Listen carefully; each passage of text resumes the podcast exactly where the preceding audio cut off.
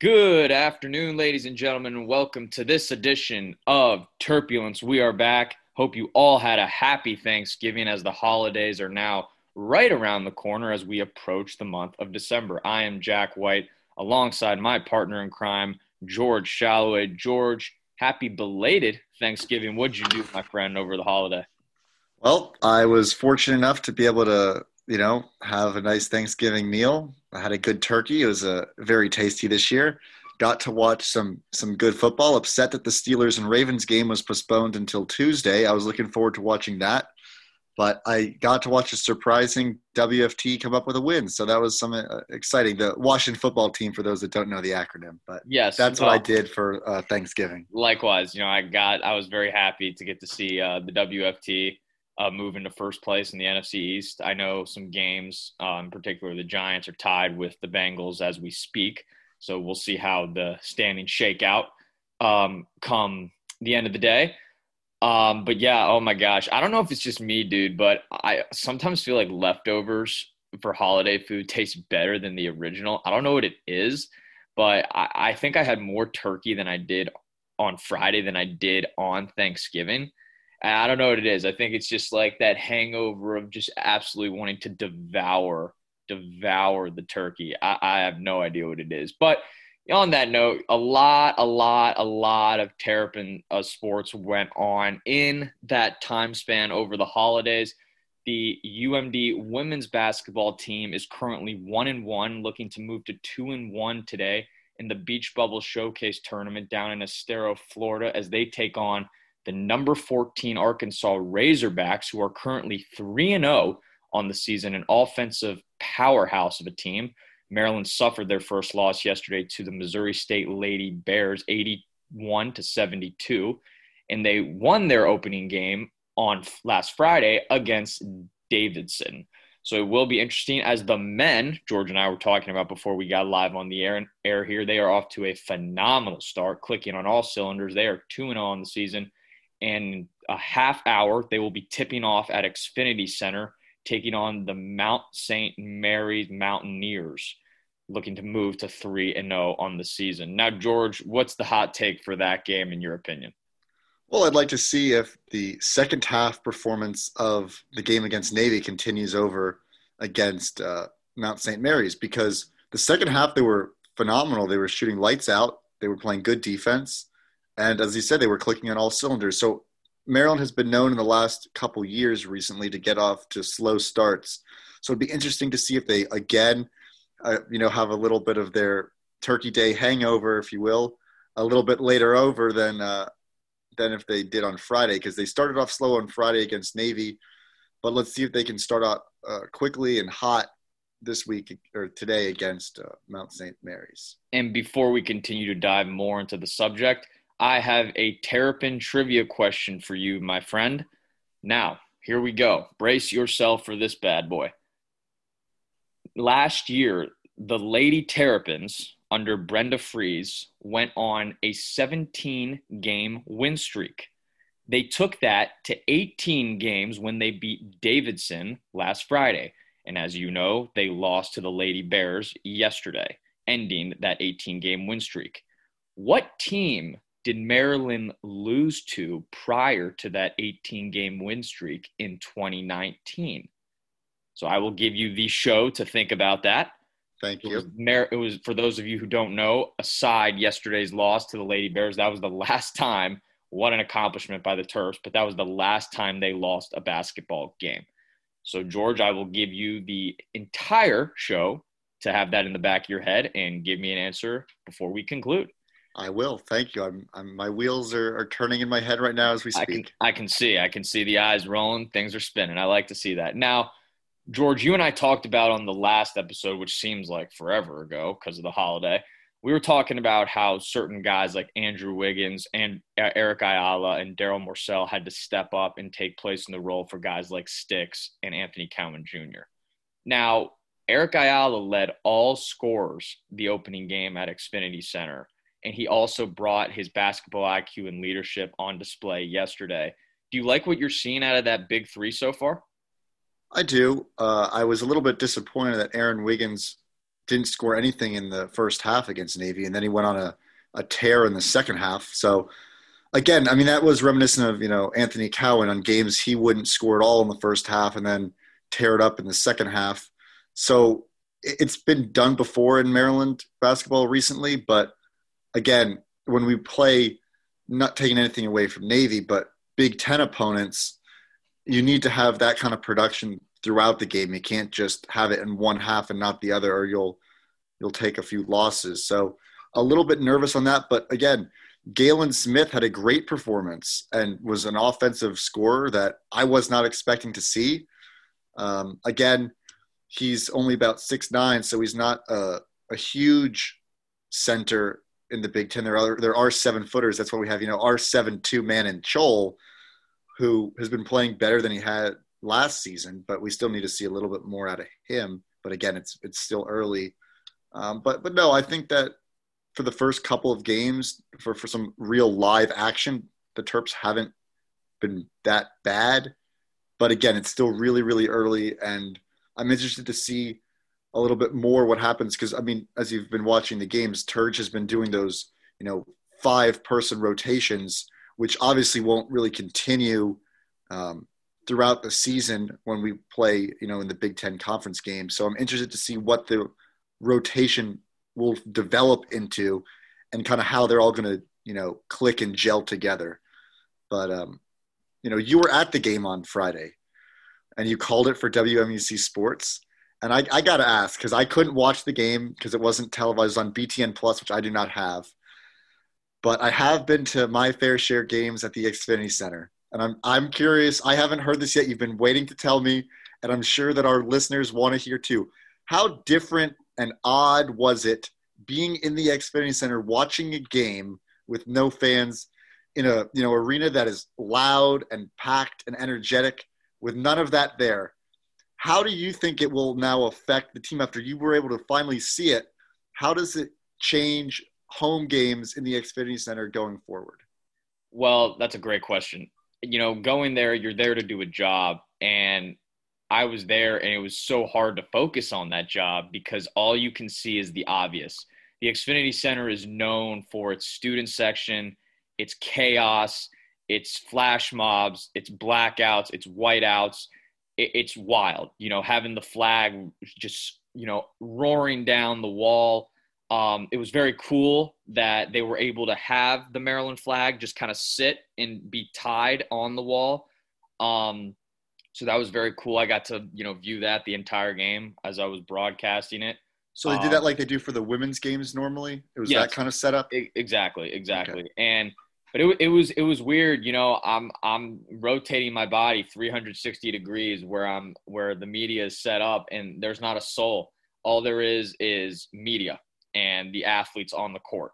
Did they so, put in crowd noise, or was there no crowd so, noise? Yeah, that's that's that's a good question. So they did put in crowd noise. There was already set crowd noise on the jumbotron throughout the stadium, and that was honestly weird. You you don't. It's a lot more normal when you're watching it at home on TV mm-hmm. because it seems normal. It seems like there are people there, but when you're there, actually kind of embracing the action front and center, it's awkward. It's a little it's a little weird, and I can't even imagine being a player or a coach when that's going on. You might feel a little like, okay, this is just ridiculous. Can we turn this off? Like we're trying to focus on a basketball game. There's no one here. This is absurd. What do they do for the entrances? Were there the the video that plays before normal games and the lights cut off? Did they do that, or was it so? Yeah, just like checking at the scorers table. How'd that work? The the starting lineups were the same. However, they did not bring out the giant M at mm-hmm. center court. There were no fire. There was none of that. They eliminated that. Um, they did play the song Turbulence as the game progressed. That went off, and they played the good old Maryland video, like "Get up, get on your feet." I did appreciate, you know, the media um, and all the production crew did a great job in trying to keep it as normal as it possibly could, doing it in a safe manner. They did a heck of a job. I definitely tip my cap off to everyone that was in charge of that um, and who will be in charge of that throughout the throughout the duration of this crazy season. Um, but in short, George, to answer your question, I mean, Maryland is hopeful that in 2021 they will have an opportunity to maybe allow fans a limited amount at the very least in the stadium. um, students, alumni, families. I have no idea how they're going to do it. Um, but no, it's it's it's an awkward environment, and you're so used to calling a game when you're there. You know, I don't know if you remember this play or saw the highlight, but Daryl Morsell gave a reverse dunk, and all I could think was like, I mean, this place would be going nuts if there were students here. This place would be on fire. This place would be erupting. The stadium would be shaking right now. And it's just you're tr- you're trying to keep that intensity. That that's kind of the job as a broadcast. You really got to keep everyone alive and focused who's listening in. And it's not the easiest thing in the world to do because you know sometimes that's what the fans that's their job to keep yep. it entertaining and keep things interesting and electric throughout the stadium. But it's going to be interesting. Um, you know, we've talked about this many times. This virus is changing every day. It's mysterious. It, you know, it's no mercy. Uh, we have no idea what's going to happen as time progresses. Can be nothing but hopeful and optimistic that things will become normal as soon as possible. But, but the bottom line is, it's it's definitely an experience I'll never forget. It was my first call at the Xfinity Center, and there was not a soul in the stands. And it, it, it definitely it, it definitely at first before that's why you know I'm very happy you know they make us get there insanely early because I was kind of had everything prepared had all my notes but at the same time I, I didn't really know how much the emptiness would affect my my mentality like geez Louise I'm I just I, why aren't there people here like this is ridiculous and you know it definitely caught me off guard at first but then you know the, all the intense music is going on like five ten minutes before the games. They introduced the starting lineups. You know, it was kind of crazy when I didn't hear uh, Cowan or Sticks' mm-hmm. name. That was that was a little that. Not to mention that also kind of uh, caught me off guard a little bit there because not used to not hearing them come out in the court. But it was definitely um, it was definitely interesting. But during the turbulence video, uh, you know, they're giving the good old I got Maryland pride. You got, you know, you got Kevin Huerter, you got Bruno Fernando, you got Gary Williams, you got all these guys on the jumbotron, and it was cool that because they added Cowan and they added. Oh, they did. Oh, they that's awesome. Cowan and Sticks. So those guys are definitely going down as legends um, uh, in a Terp uniform for sure. So that was very cool to see. Um, I took some videos to keep with me uh, for as long as I live because it was, like I said, it was an experience I'll never forget. Now, I just got two final questions about that. Number one, were you able to stare up at that Big Ten championship banner and think, wow, first time I've ever seen that. Hopefully, there are many more to come. Did you get to see the banner? So I did get to see the banner. Um, it was it was definitely something. While looking at it, you know, I was kind of in awe because when typically when I go to the Xfinity Center, I really get mesmerized by the amount of the amount of just the history, the mm-hmm. history with this team, the amount of Final Fours, the amount of Sweet 16s they've been to. Yet they've only won one national championship. So, which is just to this day mind blowing to me with the amount of amazing athletes that have come through that program. Um, but I did see the banner, and you know, like you, like you, I'm sure the day all the players came back to get their Big Ten rings, um, that's kind of what was going through my head. Yeah. Like I felt so bad for those players. I'm sure they wished there were students in the stands when that happened, when that occurred uh, rightfully so. They played very hard last season to get those rings, and you know we can dive into the whole unfinished business, but mm-hmm. that's what they're focused on this year, getting back to that same place and beyond. Um, um, depending on you know what COVID decides to do, but you know, uh, looking at that banner was definitely a a insane moment because I was like, man, this this happened just last year, and if it weren't for COVID, I'm I, you might be looking at a different kind of banner up in the stands. Exactly. But yeah, and awesome. Yeah, I mean, looking also at those retired numbers, I I I, I think to myself, you know, am I going to see a retired number 23 up there? Am I going to see a retired number one, a, a 25, a number three? It's all the guys I've grown up watching um, in the black and gold, and you know stuff that goes through your head. You you begin to become more aware, George, when there are no fans there. Mm-hmm. Um, you begin to really, really look around and see what's around you and see what's going on when you don't have the chaos of screaming students and fans all over the Xfinity Center. Because, like I said, that's what they're known for. Best well, fan base in college basketball. Well, that brings you to the second question. Then we can move on from the from the subject. But Maryland obviously has one of the biggest arenas in the Big Ten with the Xfinity Center. Do you think that with them not having the fans, they've lo- completely lost, you know, home court advantage, or does it still look intimidating from being, you know, you were basically on court side and seeing the whole empty gym with all the history, as you were saying around? Does it still have a little bit of a home court advantage, or is it completely lost without the crazy student section and everything? I was just wondering what you thought after being there and watching the game. Yeah, that no, that's place. a great question. Um, when I was there, UMD they came out they they came out um, very slowly. Um, they seemed very nonchalant and tired. Old Dominion really hung around for a while. The Monarchs played a really really nice first half.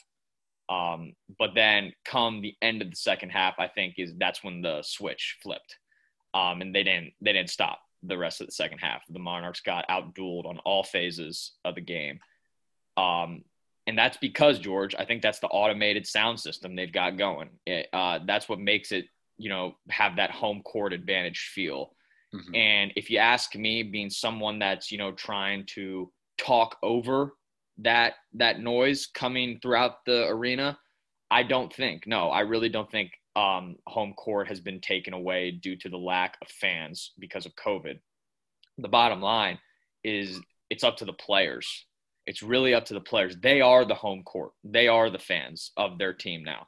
It's up to them to come out and play with a lot of intensity and with a lot of heart. And they've done that both games. They've done that. They've done a phenomenal job in both games, winning both games significantly against their opponents. And, you know, you and I talked about a few weeks ago I expect nothing less but the Terps to start the season five and zero. Oh. Uh, they've got um, Division two uh, and a couple Division three, I, th- I, think, opponents coming up. Three games left before they take on uh, Clemson uh, down in South Carolina. So it's going to be interesting to see um, how they respond on the road. I'm, I'm, starting to get curious about that as well because mm-hmm. you know I, I've I've had the pleasure of getting to experience what a game like is at College Park with nothing but media and basketball players there. So it's it's definitely a new, uh, crazy experience. Um, but I think the Terps, you know, and they've had the they've had the pleasure, and you get this pleasure by respecting and responding to the COVID protocols.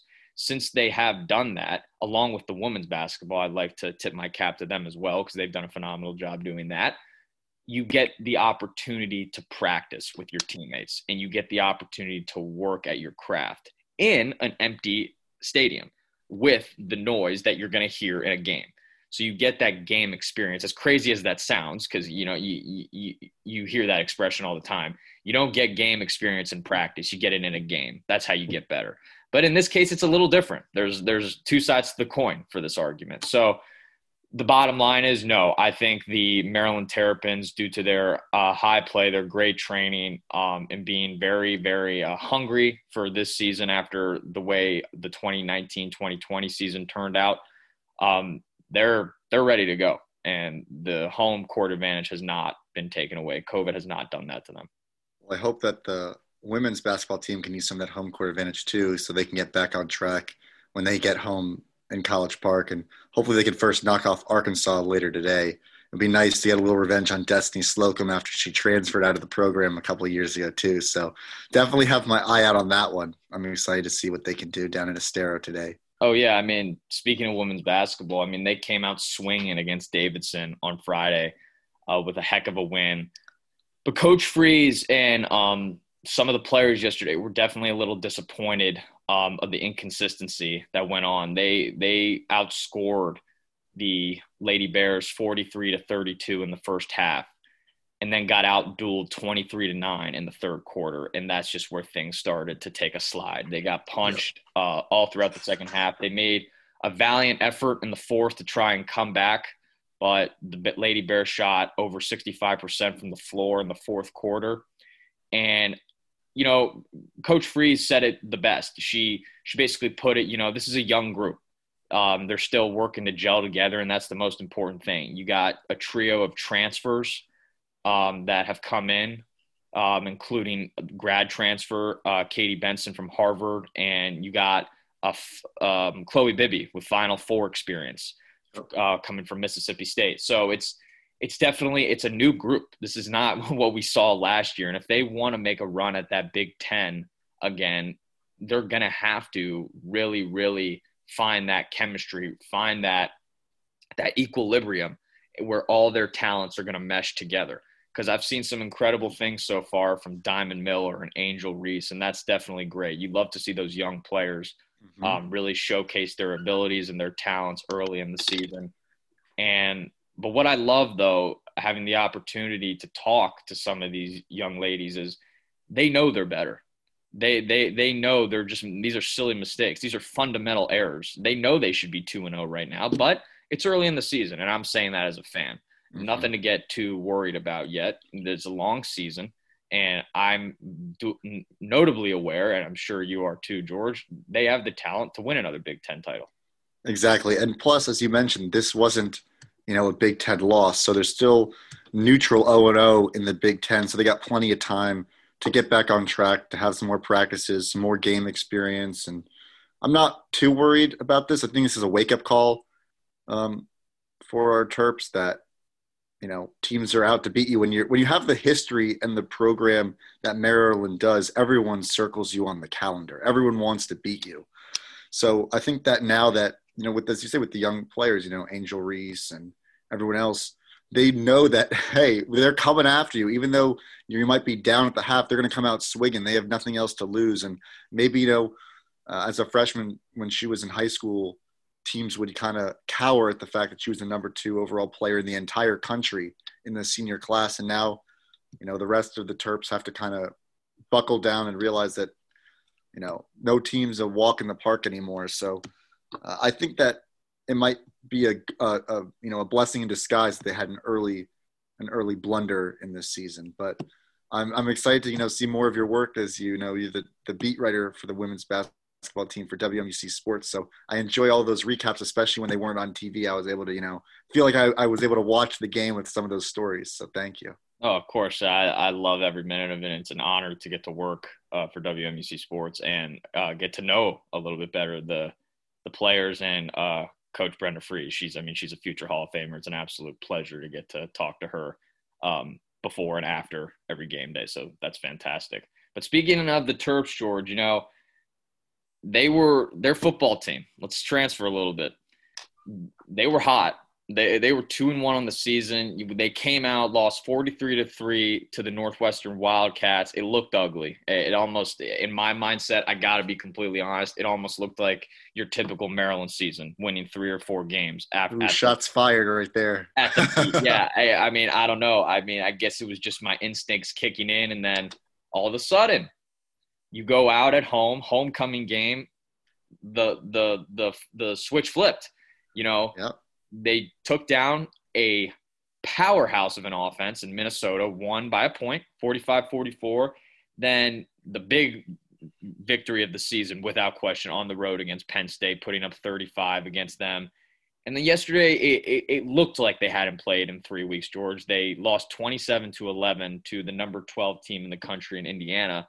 And you and I talked a little bit before going on the air here that Indiana might be number 12 due to COVID. Do you think that's the case, or do you think Indiana, they're the real deal? Well, I think that the Michael Penix that we saw yesterday was not the same Michael Penix that dotted up the Ohio State secondary. I mean, he threw for almost 500 yards against uh, Ohio State, and then he his biggest completion throughout the first half was on an offsides that Maryland jumped and he just threw it up into double coverage, and, and his receiver hung on to the ball. So he was he was definitely inaccurate and wasn't at all what I remember about seeing him. Or even last year when he came to College Park, he got hurt in that game and had to come out, and Peyton Ramsey ended up finishing the Terps out. But but he didn't look all that crisp yesterday, and I was honestly surprised to see that.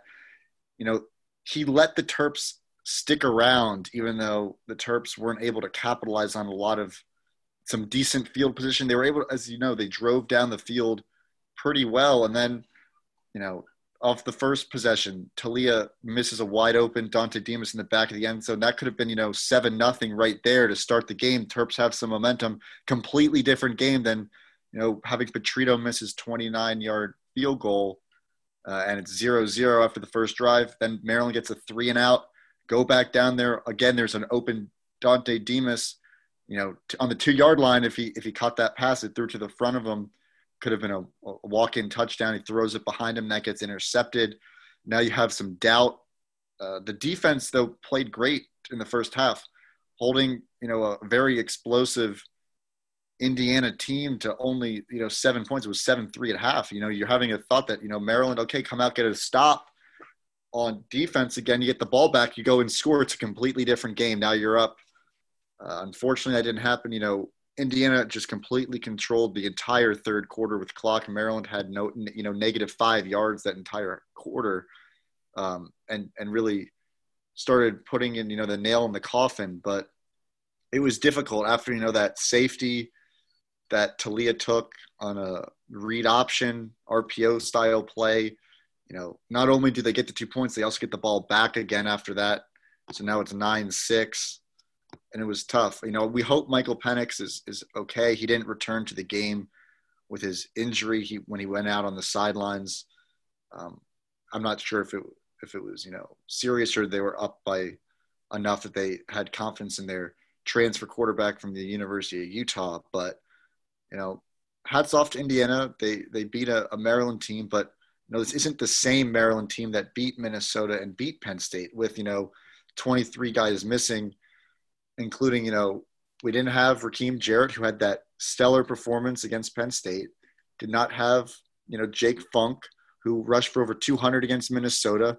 Didn't have Jeshaun Jones on offense who had that explosive you know 75 yard slant RPO against Minnesota and you know, when you have those three guys on the offense out, along with some of your starting linemen, it's tough to to have that consistency on offense. And then on defense, you know, Nick Cross was out.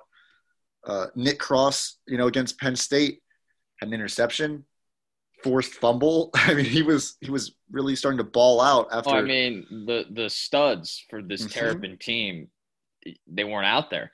Exactly. And it's really going to be interesting to see um, how the committee of the NCAA addresses this with the college football playoff and bowls on the near to distant horizon in January. Um, and I'm really I'm I'm fascinated because I believe right now might be a stretch to say this, but I really believe when healthy, Maryland is a is without a doubt a bowl eligible team. Well, and, I don't know if you saw the most recent bowl predictions, but Maryland was projected to go to two different bowls because one person picked one and one picked picked the other. Uh, the two that they predicted were, I know that you're a big fan of Arizona, so they they might be going out to Phoenix uh, for the Guaranteed Rate Bowl against uh, Kansas State, okay. or they might go down to Charlotte, another one of your of your favorite cities, for the Duke's Mayo Bowl. Might have to switch from Hellmann's if they can win the Duke's Mayo Bowl, but but they're projected to go to some bowls. I mean, it's just different when when the team's healthy versus not healthy. I mean, in your opinion, I think that the biggest uh, player that we missed yesterday was Jake Funk. Just, I mean, Peny Boone had a good game. Isaiah Jacobs had a good game, but just for the senior leadership to help out in the pass protection and just to be a more, uh, you know, two-dimensional team, who do you think was the biggest key player to miss for the for the game? Well, I was I was gonna I'll um, compliment what you just said. It's Jake Funk. Um, yeah. A couple weeks ago, I told you that the biggest X factor uh, this season for the Terps has to be Peny Boone because you can't rely on Jake Funk all season long to be the horse. And I think what happened yesterday, Peny Boone, I'd say he had a subpar game. I know he can be better. I think he would tell you he could do better, but you can't put all the weight and the pressure on the young uh, Taulia you can't you can't do that especially on the road against a power five ranked team. That's that's just that can't happen. You need a balanced attack and that's not what we saw yesterday. There were a little bit of tastes in there like we saw against northwestern early in the season. The first drive really really looked great and i won't beat a dead horse. Uh, george you already kind of uh, referenced and talked about all the things that went south that should have never gone south which kind of uh, set this terps team back yesterday and you can't do that against a ranked team, no matter how well they play. What I did like to see, though, what was encouraging, there's always something that, whether you believe this or not, there's always something that comes out of a, a loss that's encouraging that you got to run with. And I believe that defense played pretty well yesterday. I really do. I know that in total, they gave up 27 points. I'm very aware. And 11 points is not going to win you games, especially in the Big Ten. That's just, that's, that will not happen. However, at the end of the first, their offense wasn't doing anything. It was seven to three. They were making things happen on the defensive side of the ball and allowing their offense to get back out there and give them opportunities, and they never did. They, nothing really clicked yesterday on offense. It wasn't balanced. There was no balanced attack. Uh, Taulia didn't have his best game. Um, I want to tip my cap off to Taulia though. For a young sophomore, he has done an incredible job in owning his mistakes to the media.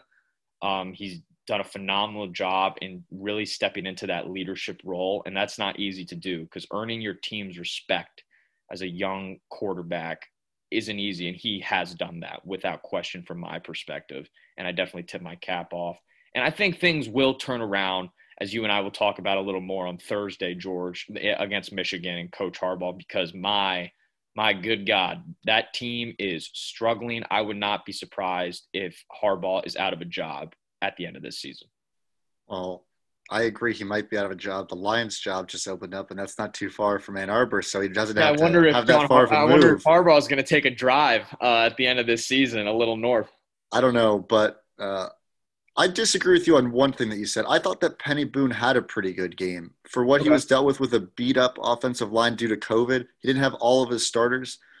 I thought he he really was out there, you know, trying to put the team on his back, both literally and figuratively. You know, he was dragging defenders with him. He was hurdling defenders on the sidelines. I thought he gave his all. I, I can't slack him. He's really improved since that, you know, fumble on the one yard line against Minnesota. Absolutely, yeah. I thought that he that he's I mean again he's still also a, a true freshman so I thought he had a pretty good game for his first big time road game that he got some I know he got carries in against Penn State but this was the first time he played a ranked team on the road. I thought he performed admirably for a young guy so I don't really think that it was all on on Peny Boone. Um, I think that you know when you're just when you're not really performing that well in the pass game when Maryland is a pass heavy offense with that RPO style. And we had a lot of drops that, I mean, I don't even know how many drops they had, but it had to have been at least five on, you know, crucial third down conversions when they were wide open. And Oh, Taulia Taulia might have thrown it a little nice bit high or a little bit low, but they were catchable balls, you know, in the hands of the receivers or within within grasp. And you know, when you struggle like that on third down, it puts a lot of pressure on the team. And it was it was definitely a tough pill to swallow. I was really thinking that you know we could finally knock them, knock out a top you know 15 team on the road. And especially, you know, after Kirk Herbstreit and David Pollack picked Maryland as their super dogs in college game day, and Taulia had that featured story with Maria Taylor. I was really confident that, you know, maybe, just maybe we could have, you know, a Thanksgiving miracle and, you know, get a little bit of a, an upset and maybe catch Indiana sleeping a little bit. And we did. We did catch them sleeping. They were not nearly as crisp as at least I thought they were going to be. I thought this was going to be a shootout, you know, a really high offensive scoring game with not a lot of defense, and it didn't really turn out that way. So it's interesting, as you said, you know, on Thursday when we get back to our normal uh, episode schedule, we'll cover Michigan, and you know they're looking weak. They lost to a, you know, a winless, or yeah, they lost to a winless Penn State team on Saturday. So things are not looking so good up in the big house up in Ann Arbor, but Yeah, I think uh, I think heads are rolling at this point in Ann Arbor, and I think they're going to have to figure some things out before the 2021 season arrives. Now, before we end our show here, a few things just want to bring up some highlights that happened over the holiday weekend. Phil Mickelson, Charles Barkley, they took the match yesterday out in the desert, taking down Steph Curry and Peyton Manning. Now, George, you sent me a funny text. It, if I'm telling you, I mean, if Peyton's a five and Steph is a plus one, I, I'm a scratch. I mean, yeah. I, I've seen you shoot 75 before, so definitely call yourself a scratch. I mean, I mean, that was some sloppy golf. There were so many. I was surprised by how many drives were going OB, and from Steph and Peyton. I mean, if you're a five and a plus one, it's fine. If you don't hit, you know, 14 fairways, that's okay. But be in the rough, be in a bunker. Don't be OB yeah. in some guy's backyard. I thought I'm that was you, crazy. Which, which didn't make sense to me. I mean, you, you got to love the commentary and hear these guys jaw back and forth on the network. That's great, but it, it, it was either really good or just insanely bad. And it was more bad than good for sure. Mm-hmm. For three of the four golfers, I think Lefty definitely handled himself well. Obviously, I mean he's the professional out there, and he he he played he played well. He's the reason I think uh, Barkley was on the winning team. Obviously, so he's the reason I think uh, they won yesterday. But nonetheless, just hot take. Don't need to dive too much into this. Who's better, Barkley, Brady? Oh man, I'll say this. Tom Brady still finished the whole 18 holes. He did. He know. made it the distance. Barkley didn't have to play all 18 holes. So for that reason, I'll give the edge to TB12 okay. down in Tampa Bay, you know, but I, they, neither one was really pretty to watch on television. It was more comical than it was great golf, and that's what everyone wanted to see. So I know, I'm interested to like, see, you know, if Justin Thomas has to actually now get a free uh, steak dinner from from Barkley because they had that bet with the Iron Bowl. So I'm interested to see if that really happens. They did have that bet, and that you'll probably see that on social media within the next few days if uh, uh, JT actually follows through on that. So that'll be interesting. But otherwise, you know, the match really is it's pure entertainment. It, I, I am a little disappointed about that because it seemed like when match one, the vintage match, Tiger and Phil, a couple years back, when that happened, I really, really did believe that, okay, like this is going to be a competitive, really fun event for years to come. And I don't know. I don't know if it's just me, but it's it, it feels like it's turned into like a reality TV show almost. Yeah, I mean that one was they were playing for, you know, 10 million dollars of of cold hard cash out in in Vegas, where you know that's where people bet all that kind of stuff. So it was crazy. But the last few matches have been for charity, so there's a not saying that you know they're not trying as much, but it's a little bit different for them when they're playing for a different cause than playing for themselves, and you can have a discussion about that a different day. But also when you don't have an actual professional golfer, I know Steph's played in some tournaments in the past, but he's not Tiger Woods who's been in the other two.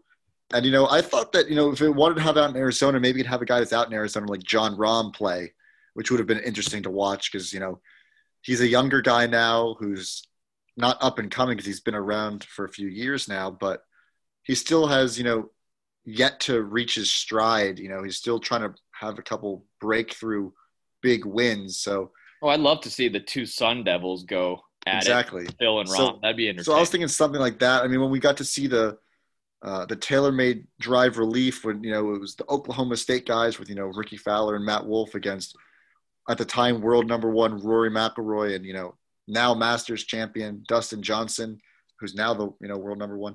That was a really good match. That was for charity, but that was much more competitive because they were all you know professionals out there so oh yeah i loved how the pga really implemented those charity events throughout the season this year um, due to covid and you know kind of raising some money for sure. And i hope honestly you know whether they're going to continue to do it for charity or just for fun i really hope they continue that because i don't know about you but that kept me entertained you know just having the pleasure as a golf fan to get to watch sports on television live sports. I agree. I mean I was still waiting for that trademark remark by Phil after the first match when it was dark out there. And, you know, they had to turn the stadium lights on to that. You know, I don't really want to win this way. I, I don't want to win this way. Let's go back to the tee, Tiger. I was I was hoping that you know there was going to be some of that stuff, but didn't get any of that at Lefty. But you know, he said that he had to wear his shorts so everyone could see his calves. So that was kind of funny. Oh yeah, I mean, he you know he whipped out the mad calves. I wasn't surprised by that out in the desert. Nice nice weather there, and you know everyone else looked looked really nice. But I, I noticed towards the end though he did have to put on the pullover. He yep, did. It, it seemed like it was getting pretty pretty chilly. But you know, nonetheless, congrats to to CB and Lefty for taking the match, taking down Steph and Peyton uh, yesterday. Or yes, a couple. Yeah, was it yesterday? It was on Friday. It was on Friday. It was on Friday. Yeah, man, so much has been going on lately. On Friday. So, and I for sure, I think I speak for the both of us here when I am already looking forward to who will be in match part four come next year. Now, George, I believe you have a trivia question to answer. I do. I do. Uh, here's my thought. I know it's not South Carolina that they unfortunately lost to in the Xfinity Center. That was too early in the season. And George, before you actually answer it for our listeners, I will repeat the question if they were not tuned in in the beginning. So the question, today's Terp trivia question for George was the Lady Terps, the Lady Terps women's basketball went on an 18 game win streak, including this year's win over Davidson. Their first loss came yesterday against Missouri State, 81 to 72. Prior to yesterday's loss, they won 18 in a row. George, who was that team they lost to? Yeah, it wasn't the South Carolina loss last season against Dawn Staley's team. That was too early in the season. I was there as a tough loss. I really think that the last time that they took a loss before this game was at the University of Iowa. That is correct. They lost 66 to 61 in the on the road, I believe, right? On the road. Yep, because I was at that home game when they played Iowa at the end of the season. They gave out, uh, you know, like posters or whatnot. I went to the game. I remember, and I remember the storyline was that was the last team that beat them, so I wanted to go see them. But at that game, Maryland knocked the snot out of them at home. It wasn't even close. Um, but yeah, I remembered that they lost them on the road. I'm like, I'm going to see them when they come back to the Xfinity Center. So I believe that's my second correct win, sir. Yes, uh, you you got two. I think you're you're 500 at trivia right now. I think I'm only like 33 percent. I gotta I gotta up my game. It's all right. I'll have one for you on Thursday when we come back. Oh, I'm already. I'm gonna mentally prepare myself. I mean, I gotta. I my my my standings. They gotta go up. I mean, I'm trailing by too much here. But nonetheless, before we head out, we would like to here at WMUC Sports and Turbulence would like to congratulate Sarah Fuller, senior at Vanderbilt, for becoming the first female FBS player to play and pad up and suit up in a Power Five game yesterday. Vanderbilt was shut out 41 to nothing, but nonetheless, she had the opportunity to come in for a kickoff in the second half and it seemed like it was a pooch kick. George, you and I were talking about it. It seemed like it was a purposeful pooch kick on the right near side um, of the sidelines on the field. But nonetheless, congratulations, Sarah. It's amazing that you've done that. And she is the third woman in general to suit up in an FBS game. So, congratulations to Sarah and her family. We hope to see many more to come in the future.